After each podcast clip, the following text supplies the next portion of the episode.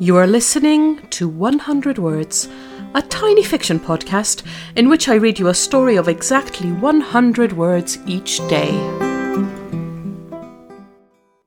Episode 273 Maple.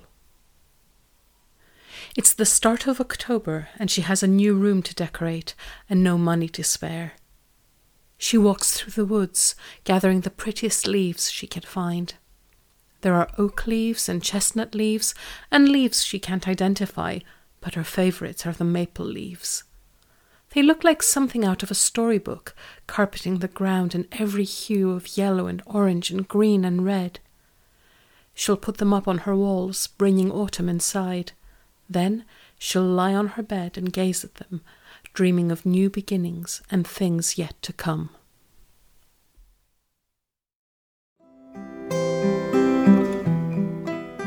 Thank you for listening to 100 Words. This podcast is written and produced by Marilisa Valtazanou. If you enjoyed today's story, why not share it with a friend? Don't forget to tune in tomorrow for another 100 Words. Goodbye.